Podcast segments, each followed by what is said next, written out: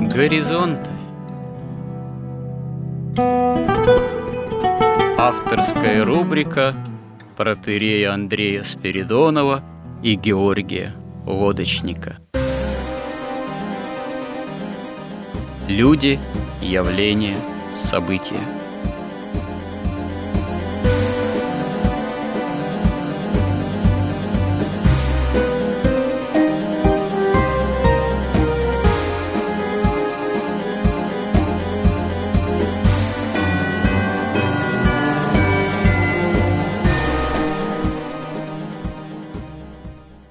Добрый день, уважаемые радиослушатели. В эфире радио «Благовещение» и в нашей постоянной рубрике «Горизонты» я, протерей Андрей Спиридонов и мой постоянный добрый собеседник Георгий Лодочник.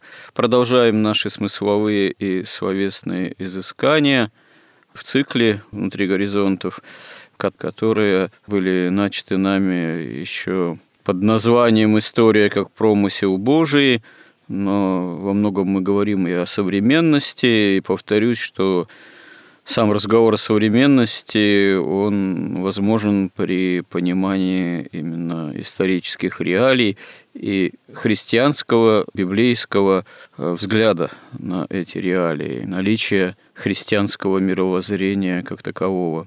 Мы не один сюжет посвятили понятию русской идеи и русской идеологии, что весьма и весьма актуально в наши непростые дни, в то время, когда фактически Россия находится в состоянии войны, и со всем тем, что с этим связано.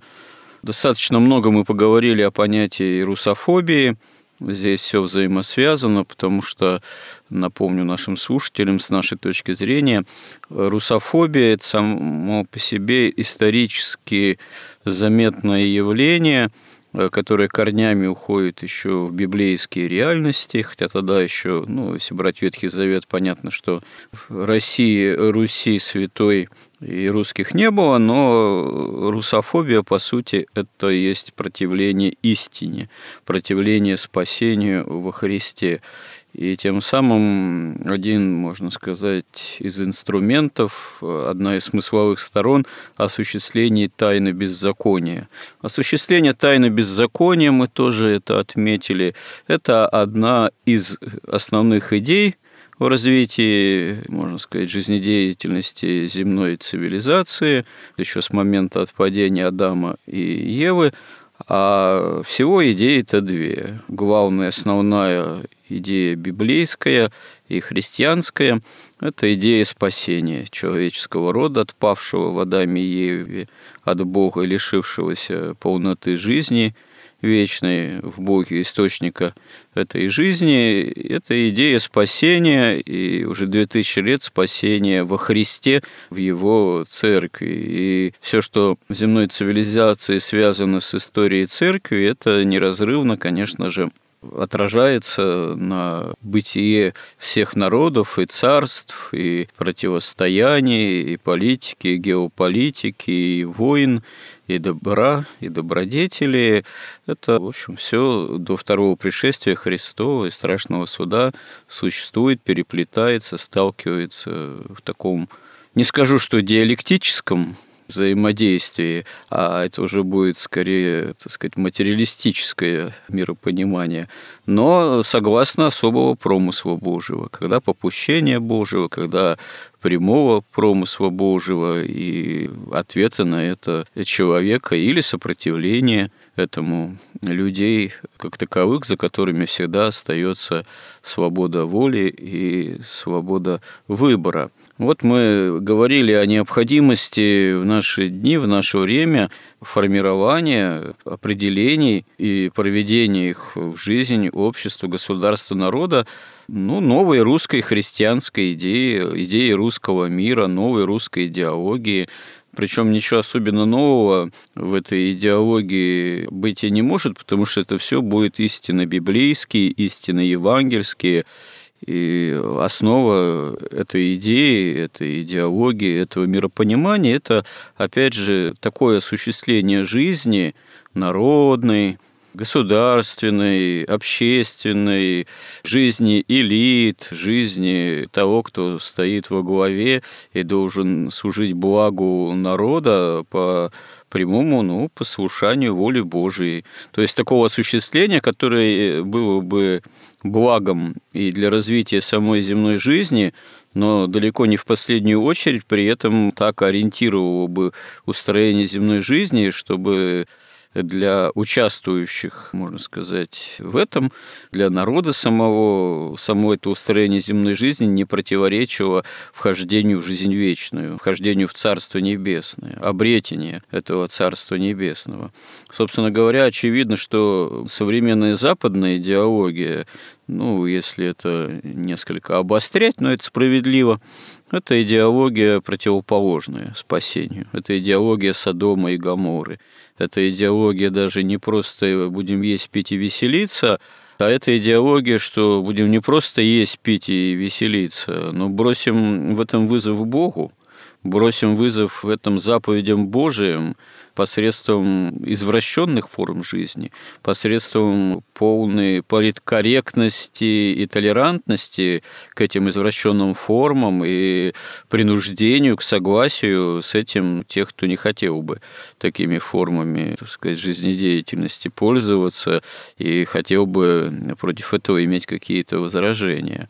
Поэтому, ну, очевидно, что все-таки Россия еще способна как-то противостоять этому, что называется, тлетворному влиянию идеологии потребительской, фактически извращенной, но для современного нашего российского русского мира весьма-весьма желателен явный мировоззренческий отказ действительно от идеологии тайны беззакония осуществления, от идеологии сопротивления истине. Для этого, к сожалению, недостаточно просто сформулировать некие тезисы, основные определения христианской русской идеологии.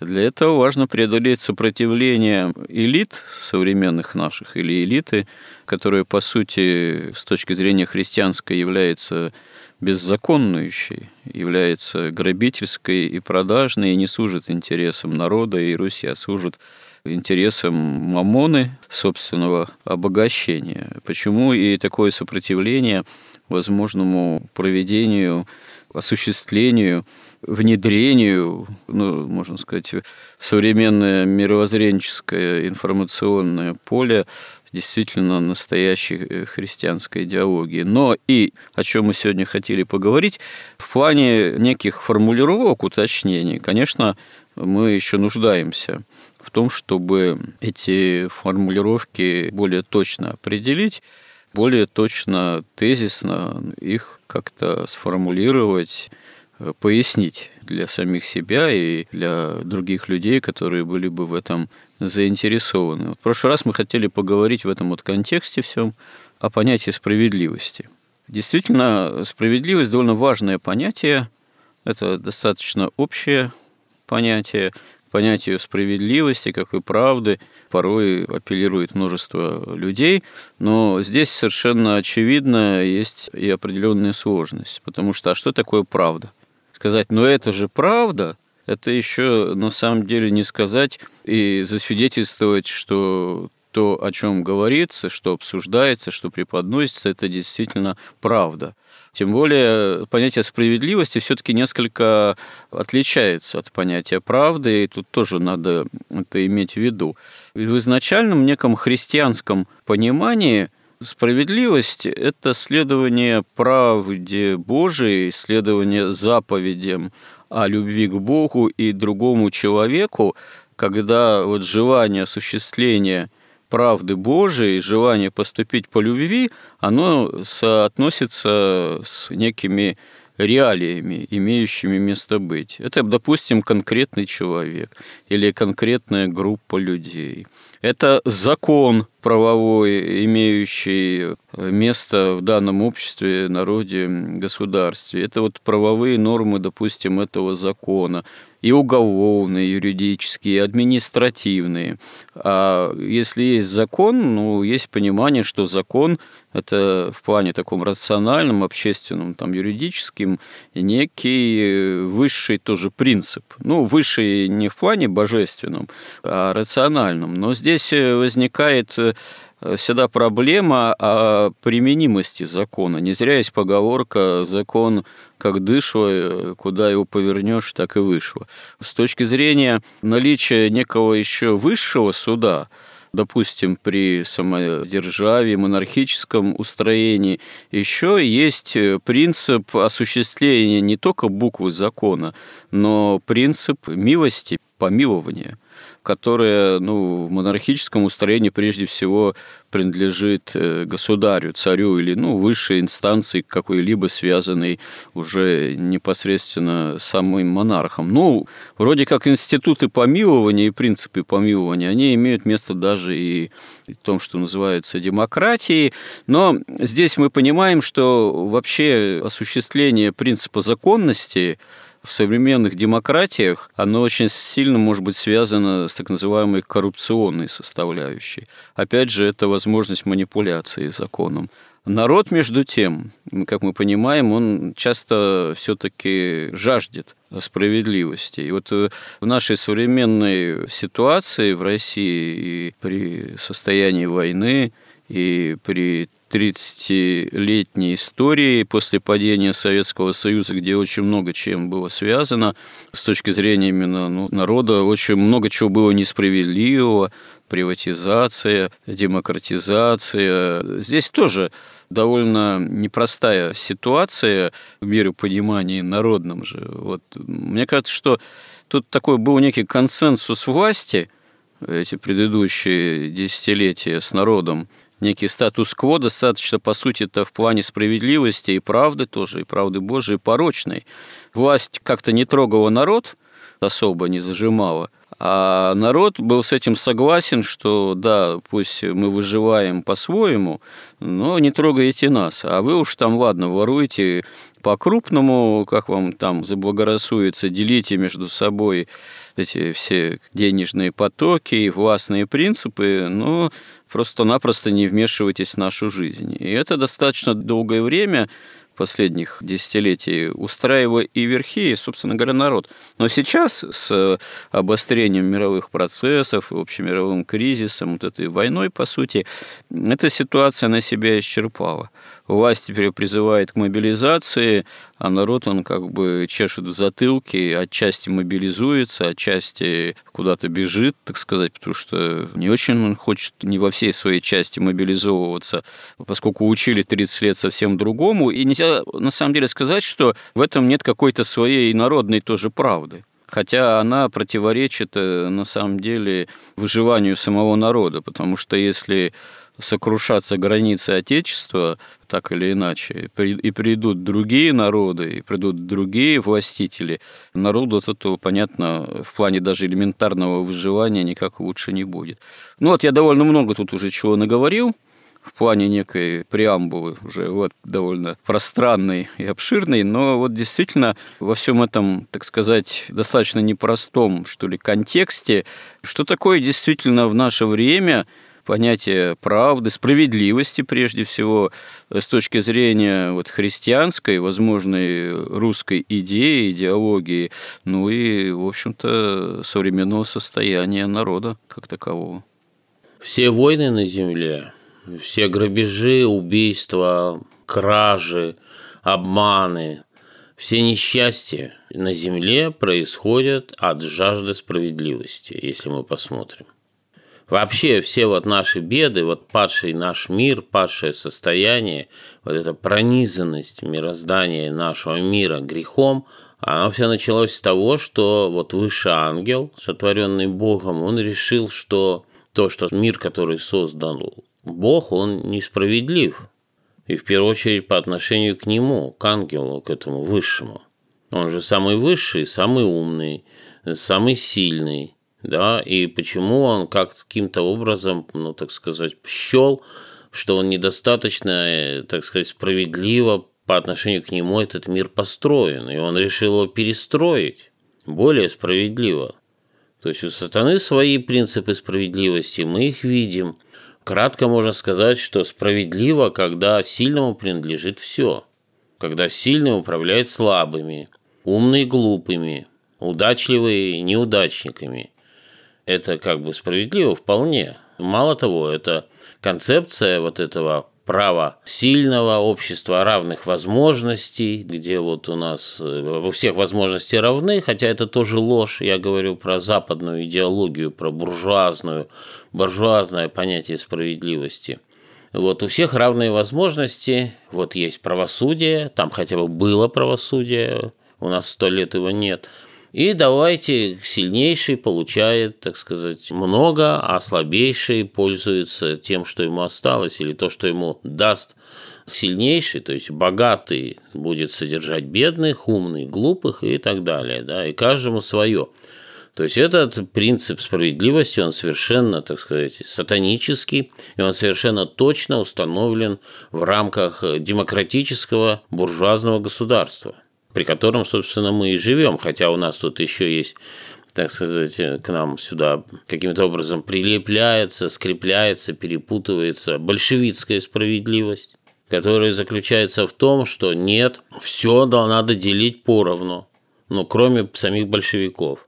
Потому что сам народ тупой, значит, интеллигенция или там какие-то мыслители или там священники, они слишком умные, надо все подчесать по одну пригубенку, но поскольку кто-то должен же за этим всем следить, это, собственно, сами большевики, значит, они немножко в других условиях живут. И на Рождество выписывают нижнее белье для своих, так сказать, женщин-большевичек, и индейки на Рождество, да, хотя Рождество они при этом отменили. То есть это большевистский способ такой представления о справедливости. Он в каком-то смысле обратная сторона буржуазной справедливости где все в конечном итоге состоит в распределении привилегий и распределении денег, и в этом заключается весь смысл жизни и вся справедливость. Главное как справедливо распределить богатства, которыми Бог снабдил землю и природу этот мир. Есть античная справедливость, если мы вспомним. Она тоже отличается, скажем, там греческий, римский мир, там одни представления справедливости, а там, например, индуизм, допустим, там уже несколько другие представления справедливости.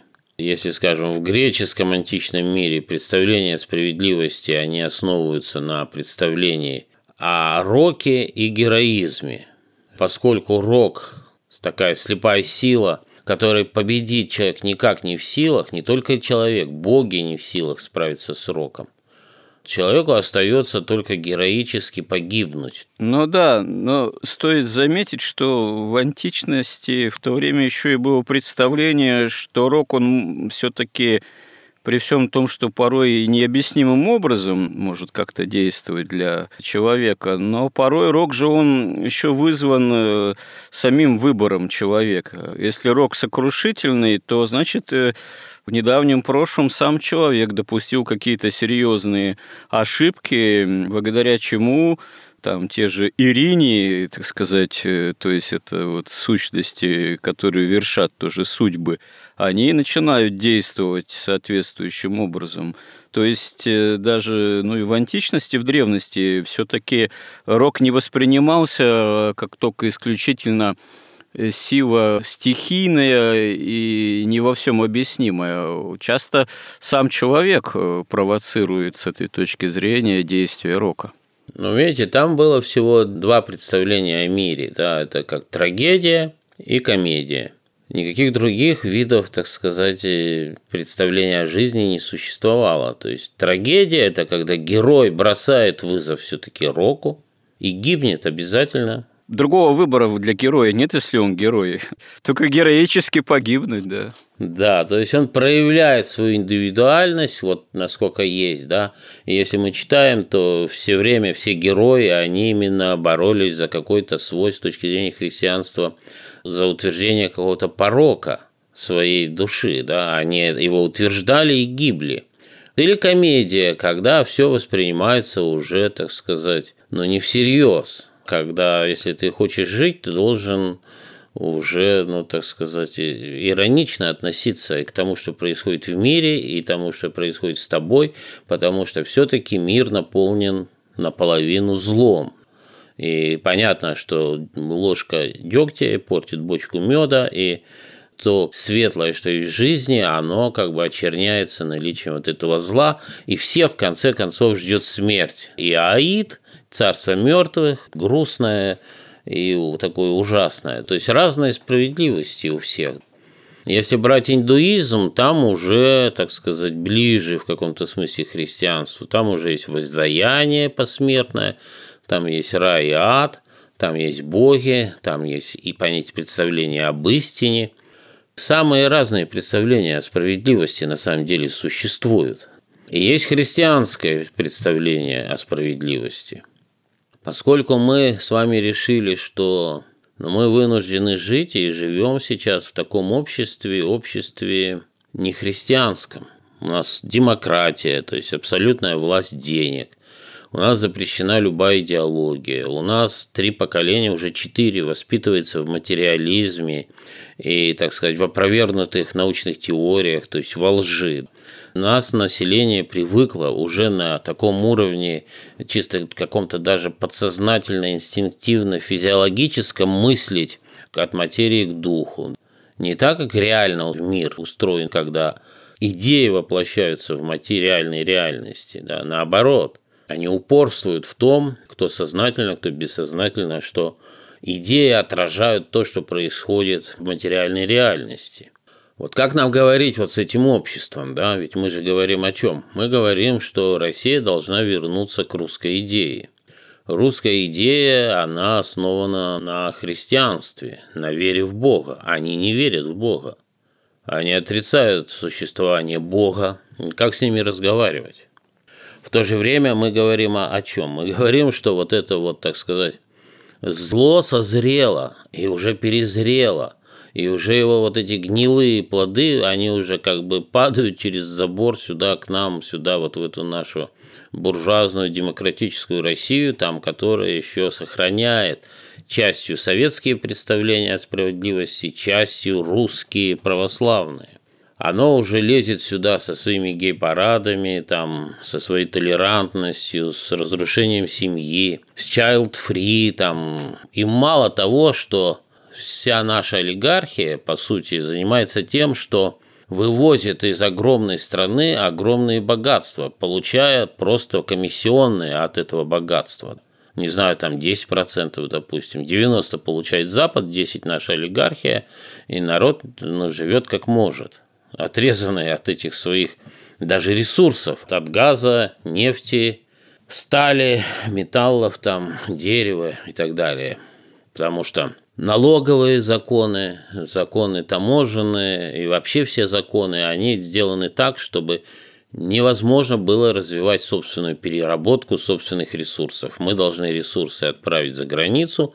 Олигархия наша вот эта вот комсомольская, воровская и продажная получает процент с этого и потом ввозится сюда уже готовые изделия. Ну, грубо говоря, смысл колониализма современного и того состояния, в котором находится Россия, вот мы можем обсудить, справедливо это или несправедливо. С одной стороны, это справедливо, мы же не работаем, у нас работы нет. А с другой стороны, это несправедливо, потому что мы могли бы работать. И у нас была промышленность, которая не стала после прихода к власти олигархии. И вот эта олигархия, вот с которой мы хотим говорить о русской идее, о возрождении России. Самое интересное, что в последней своей речи президент сказал, что мы начали бороться с колониализмом, и, казалось бы, ну, первым делом мы должны убрать нашу колониальную администрацию, представителей МВФ, которые у нас и в Центральном банке, и в Министерстве финансов, и все переписать законы и налоги, чтобы у нас, собственно, перестала страна быть колонией. Но вот, понимаете, они мыслят по-комсомольски, а действуют по-воровски – Поэтому вот как с ними разговаривать? Потому что сейчас мы видим, что вся система управления в кризисе в тяжелейшем. Мы видим, что государственным строительством никто не занимался, потому что государство все-таки это же не колония. Государство начинается с идеи. Если государство намерено защищать себя, свои богатства, свой народ, свою идеологию, так оно должно начинать с идеологии, потому что а что такое наш народ? Человек – это то, во что он верит. Человек – это то, какую культуру он впитал. Если он впитал вот запад, такой вот, то, что сейчас у нас творится, это какой-то там суп из козьей головы, там просто все перемешано, какой-то борщ. Что-то от России, от русского православия, что-то от большевизма западного, что-то от буржуазности, а 90% из Голливуда, то мы должны, конечно, какую-то ясность внести. И поскольку мы вот в прошлый раз говорили, что всех особенно волнует справедливость, и люди идут и гибнут за справедливость, с одной стороны. С другой стороны, они, и, так сказать, из ощущения справедливости приватизируют то, что создано трудом народа, да не просто трудом, а арабским трудом народа при большевиках. И это все считается справедливыми, а другими несправедливыми.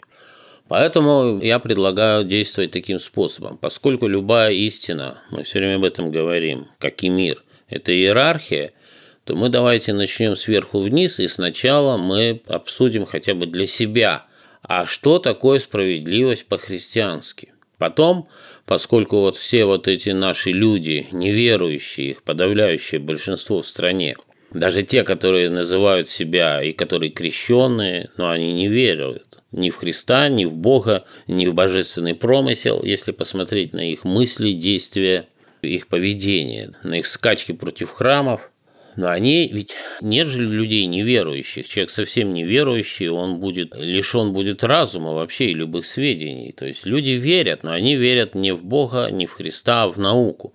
Георгий, тут знаете мне, что представляется? Здесь надо делать еще поправку на то, а в каком направлении мировоззренческом в том числе тот или иной человек может двигаться.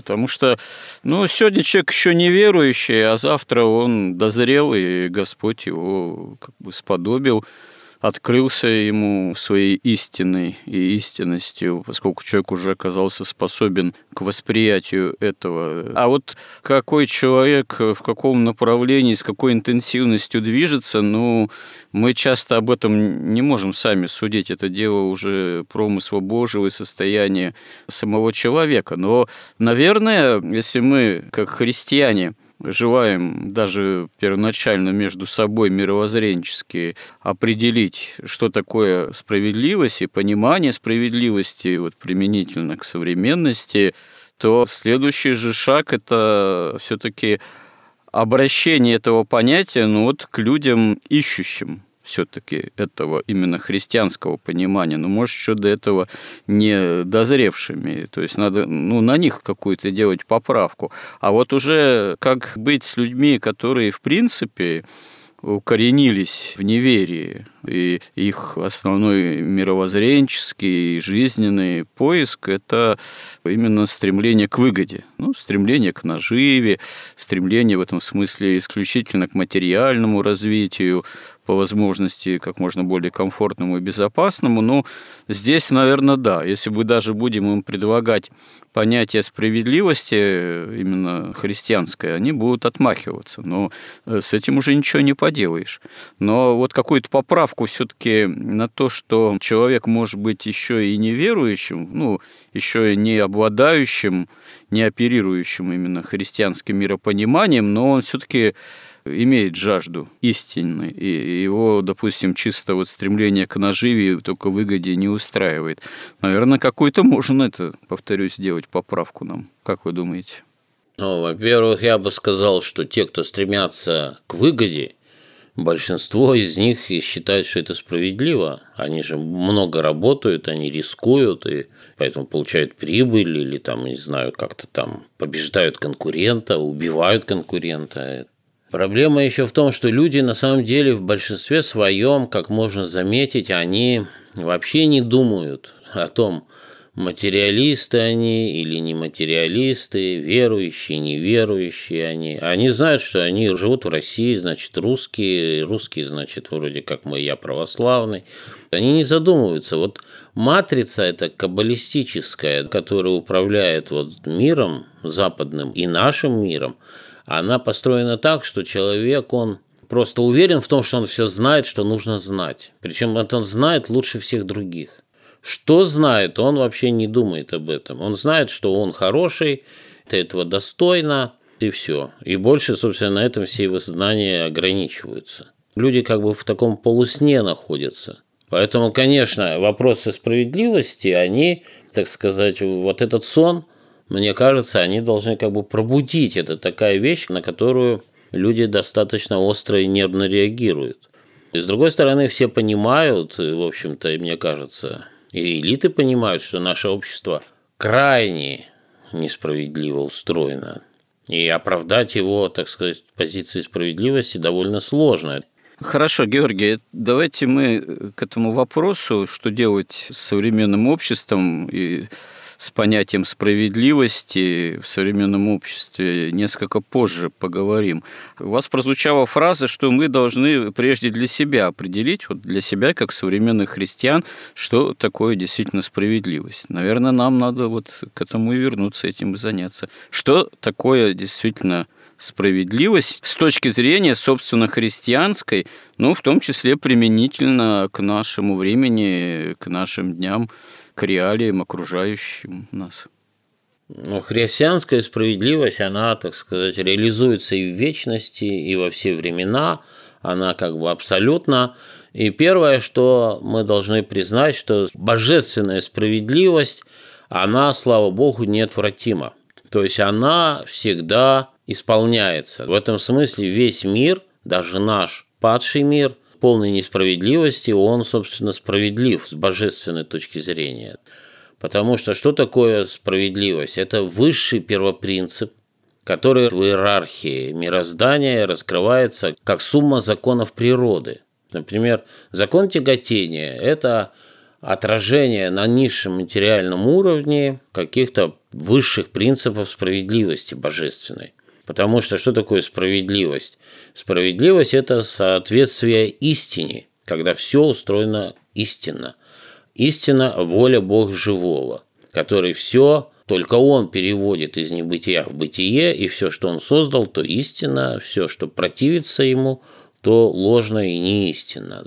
Собственно, если кратко совсем сказать, то сущность справедливости заключается в том, что вот этот божественный свет от Иисуса Христа, свет истины и любви, свет жизни и благодати, свет справедливости и милосердия, он устроен так, что если человек принимает от Бога дар жизни и одновременно покоряется благодати и истине, то, как говорил старец Оптинский Варсонофий, жизнь есть блаженство – вне зависимости от э, государственного устройства, там, от всего, да, от всяких внешних там, вещей. Если человек открывает верой сердце, разум и дух Богу, божественному свету, воспринимает жизнь и благодать, то жизнь превращается в блаженство. Уже здесь, на земле, не говоря уже после смерти эта справедливость, она всегда торжествует. Если человек начинает упорствовать, препятствовать, не покоряется благодати, если человек проявляет свою волю противления, то жизнь превращается в страдание.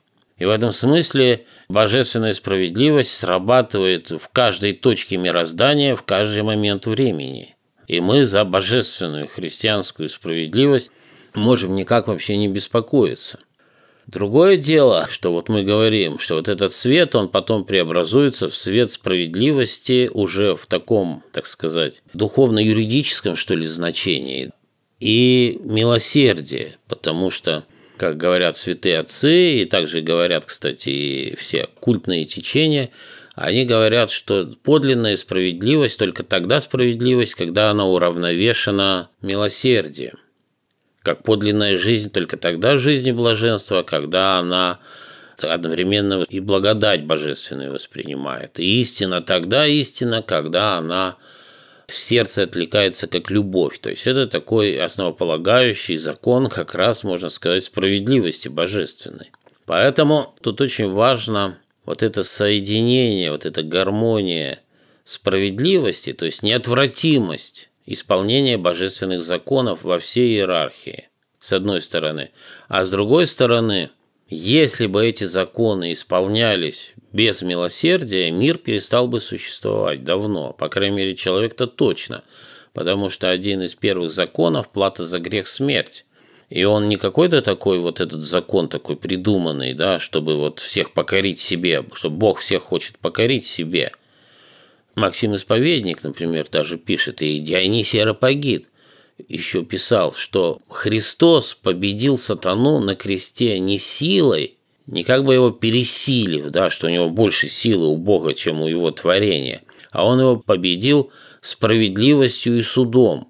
То есть он более справедлив. И суд справедливости и милосердия как раз и показал правоту Бога перед сатаной. И это вылилось не просто, ну, сказали и похлопали. Мир изменился. Создана новая реальность, Царствие Небесное, и новый человек, и возможность спасения. То есть, плата за грех – смерть, она объясняется тем, что только Бог переводит все из небытия в бытие. Все, что существует, существует по воле Бога. Никто, кроме Бога, не может что-то перевести в бытие. Он может исказить то, что создан Бог, и залгать, переврать. Он может противиться истине и воле Бога, но он не может создать ничего нового. Когда он противится – вот эта воля противления, все, что создается, вот это зло в результате воли противления, оно не существует в мире так же естественно, как существует добро, как то, что создал Бог. То, что создал Бог, оно существует в мире естественно, без усилия, и оно не может погибнуть. Потому что все, что создано Богом, оно совершенно и в силу совершенности неизменно, и значит и бессмертно. А вот все зло, что творилось, должна быть непрестанные усилия воли противления. Непрестанные усилия. Как только усилия кончаются, это исчезает. Исчезает как болезнь. Вот все это зло – это как болезнь. Болезнь все равно кончается либо смертью больного, либо выздоровлением. И это выражается вот в этой формуле святых отцов «плата за грех – смерть». И ведь и Бог предупреждал Адама, давая в раю ему единственную заповедь, что если вкусишь от этого древа познания добра и зла, в тот же день смертью умрешь. И если бы закон справедливости не уравновешивался законом милосердия, именно то бы и произошло в самом полном и окончательном смысле, и не было бы никакого человечества вообще. Но оно существует – оно не только существует, оно спасено и оправдано жертвой Иисуса Христа. И тут мы должны понимать, что вот сущность божественного милосердия заключается в том, что Бог от начала мира жертвует собой человеку. Вот когда человек жертвоприношение там приносил кровавые Богу, то в сущности это не, не человек приносит жертву Богу. Он просто убеждается на этом примере, что он приносит в жертву Богу свое оправдание, оправдание своего грехопадения, оправдание своего падшего состояния, потому что в каком-то смысле животное – это символ некого умственного и сердечно-эмоционального устроения человека внутри его. Вот он это приносит оправдание, как бы он отказывается от него. И он видит, с одной стороны, ну, по крайней мере, те люди, которые приносили эти жертвы осознанно, во-первых, они видели, что на месте этого животного по закону справедливости должен быть сам человек, то есть они видели цену греха. Во-вторых, они понимали, что не они умирают по закону справедливости, а животное только потому, что Бог приносит себя в жертву человеку. И он, поскольку закон справедливости совершенно неотвратим, и человек должен умереть, если он совершил грех, но не умирает, потому что умирает Бог за него на кресте. Вот Бог от начала мира, он распят между вот истиной и свободной волей существ, которых он сотворил. Со свободной волей, чтобы они имели возможность любить. И поэтому то, что Бог творит от начала мира, вот это вот, Он приносит себя в жертву, Он принимает на себя последствия наших поступков греховных Он терпит. Георгий, вот здесь вот согласно ваших богословских выкладок, так сказать, в конечном счете нравственное приложение к ним э, получится такое, что с точки зрения человеческой, тогда примиряясь к действию Бога и божественной любви, вообще невозможна справедливость как таковая потому что всегда будет э, все равно некая диспропорция, будет некая асимметрия.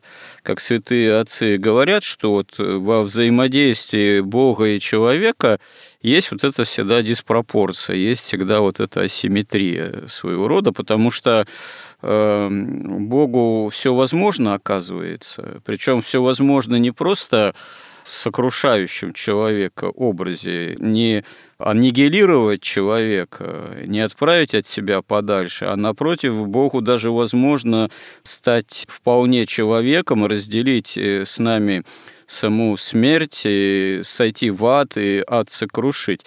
А человеку, согласно своих человеческих возможностей, взойти на небеса нет сил. Человек может действительно вооружаясь подвижническим образом жизни, будучи даже исихастом, к примеру, подойти в какой-то степени своими силами, но и то не без промысла Божьего, к тому, что вот в современной христианской философии называется антропологическим пределом, границы божественного и человеческого, человеческого и божественного.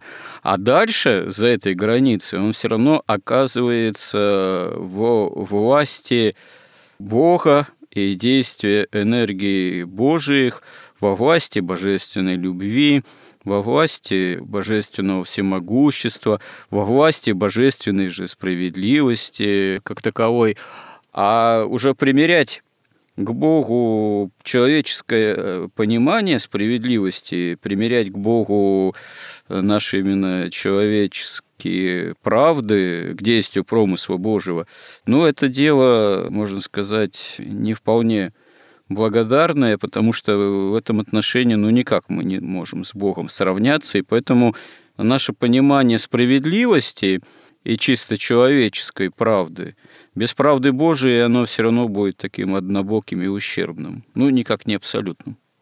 Ну да, то, что так длинно я пытаюсь сформулировать, можно кратко сказать так. Мы должны понимать, что вот тот мир, который существует и который абсолютно, безусловно, справедлив, потому что законы справедливости установлены Богом, и вообще любой закон природы – это часть закона справедливости, он неотвратим. Но мы все существуем в таком мире, когда Бог одновременно вот эту безусловность законов справедливости уравновешивает своей благодатью, своей жертвой, своим жертвоприношением человеку, принимая последствия вот этих вот наших прегрешений, отступления от законов, от нарушения закона справедливости, принимая на себя. Но как один из святых древних сказал, не говори, что Бог справедлив. Если Бог справедлив, то я погиб.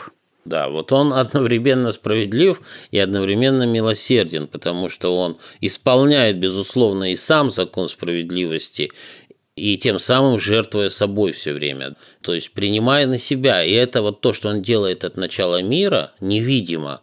Он, когда воплотился в человеке, сделал это видимо. Но просто там не только Бог был распят, но был распятый человек. И этим самым был закон справедливости окончательно, так сказать, исполнен. То есть мы должны понимать, вот сделать такой вывод окончательный, что без милосердия справедливость есть высшая несправедливость. Это как раз принцип сатаны. Он отвергает милосердие в принципе. Он оставляет только справедливость. А божественная справедливость, она, мы можем сказать, что это все-таки закон, или что она действует как закон? Или божественная справедливость, если и действует как закон, но не безличным образом, а всегда по действию личному Бога? Или все-таки элемент самого по себе действующего закона применительно к божественной справедливости имеет место быть или как? Ну вот смотрите, воля Бога, она, мы говорили много раз об этом, она как бы проявляется в двух аспектах. Один аспект справедливости, то есть это безличные законы мироздания. они иерархичные, начинаются от высших духовных первопринципов, которые во всей иерархии потом проявляются как сумма у нас уже здесь на Земле, бесконечная сумма физических, химических, там, оптических и психических законов, она проявляется. То есть это как бы высший принцип, это, это, это законы, они неумолимы. И второй аспект воли Бога – это его промысел. Он весь основан на жертвоприношении человеку, на милосердии. То есть, несмотря на нарушение вот этого закона справедливости, мы все существуем, и мы спасены, и мы оправданы, даже уже те, кто будет спасен вот этой жертвой Бога. То есть, да, они вместе одновременно действуют. Поэтому первое, что мы должны понять, что справедливость без милосердия – это сатанизм. И такого в мире нет на самом деле. Да? Мир не мог бы существовать на одной справедливости.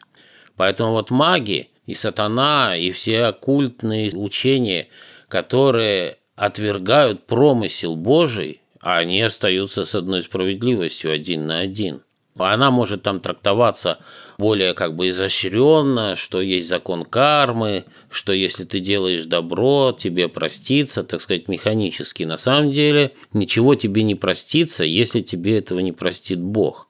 Это первое. Второе, мы когда переходим уже к человеческой справедливости, не к божественной. Тут очень интересно и очень ярко, доходчиво и просто объясняет вот наш профессор Алексей Осипов – он говорит, вот смотрите, что такое заповеди? Вот вы плохо разбираетесь, допустим, в физике, и вы не знаете о законе всемирного тяготения, но вам говорят, не прыгай с балкона, а разобьешься насмерть. Человек может прыгнуть с балкона и разбиться насмерть. Он может не насмерть, стать калекой и страдать потом всю жизнь. То же самое заповеди. Господь говорит, но вы, поскольку сейчас в падшем состоянии, вот этот свет мой закрыт от вас плотью падшей. Вы не можете до конца прозреть истину, это только высшие святые ее понимают. В какой-то степени и то вы не в состоянии постичь мудрость божественную во всей ее полноте. Я даю вам законы и даю вам заповеди. Не прыгайте с балконов, не наносите себе и другим увечья. Есть закон отражения, например, в оптике, посмотрите – Нанося увечья другому, ты наносишь увечья своей душе. Да? Это обязательно проявится. То есть законы Моисея, которые формально формулируют, так сказать, нравственные законы, вот законы справедливости, чтобы человек меньше страдал, меньше наносил себе увечий, меньше грешил. Они уже в заповедях христианства, в заповедях Христа, в них раскрывается их внутренний смысл законов Моисея. Поэтому, если человек, христианин, пытается исполнять законы Моисея и следовать заповедям Иисуса Христа, то тем самым он открывает свое сердце, свой разум и свой дух для благодати, и его жизнь превращается в блаженство. Но он должен содержать себя в целомудрии. Георгий, у нас тут эфирное время подходит к концу, поэтому вопрос о том, что такое целомудрие, в том числе в понимании справедливости божественной и человеческой, это как раз очень тоже интересная необходимая тема для рассмотрения, но, видимо, перенесем ее в следующий сюжет наших горизонтов, если Бог даст с Божьей помощью. Я в завершение замечу только, что действительно – Милость Божия применительно к некой высшей же справедливости и, можно сказать, закону справедливости, она действует порой как чудо. Чудо долготерпения Божьего, чудо действия промысла Божьего. Потому что по духовно-нравственному состоянию, к примеру, нас и России последних десятилетий, мы, наверное, должны были бы прекратить свое существование. Мы должны были бы, наверное, рухнуть благодаря собственным беззакониям. Или нас еще 30 лет назад э, где-то должны были смести как единое э, целое государство, наследницу былой Российской империи или там Святой Руси. Но, видимо, за молитвы наших святых русских, за кровь и молитвы наших новомучеников, Господь э, и долго терпит по отношению к нам, и промышляет о нас, хотя порой вот то, что с нами происходит, и имеет смысл воспринимать как горькое лекарство, но надо это лекарство, эти лекарства усваивать все-таки, вот, а не выплевывать с негодованием. Но обо всем этом, я надеюсь, э, повторюсь, с Божьей помощью, продолжим в следующий раз. Если хотите, можете тоже еще кратко-кратко резюмировать. Но можно сказать, что если мы хотим меньше страдать, и не нарушать законов справедливости с тем, чтобы и жертва Бога была меньше для нас, и наши страдания были меньше, мы должны строить свою справедливость, основываясь на законах Моисея и заповедях Христа – но закон Моисея, я понимаю, вы имеете в виду основные заповеди еще Моисеевы, в том числе о любви к Богу и другому человеку, потому что исполнение э, всего закона Моисеева, во-первых, оно э, невозможно и неосуществимо для христианина, еще апостолами было отменено. Тут надо иметь в виду понимание правильное. Имеется в виду, что основные заповеди о милости, о любви к Богу и другому человеку, они были даны даже не в Новом Завете, а гораздо раньше еще в Ветхом. Просто Господь их подтверждает как э, новые, обновленные в нем во Христе и уже в понимании именно евангельских заповедей, евангельских блаженств. Ну, хорошо, на этом мы наш сюжет наших горизонтов э, завершаем. Спасибо всем, кто с нами, кому это все интересно, и кто нас поддерживает, и храни всех Господь. Горизонт на радио Благовещение.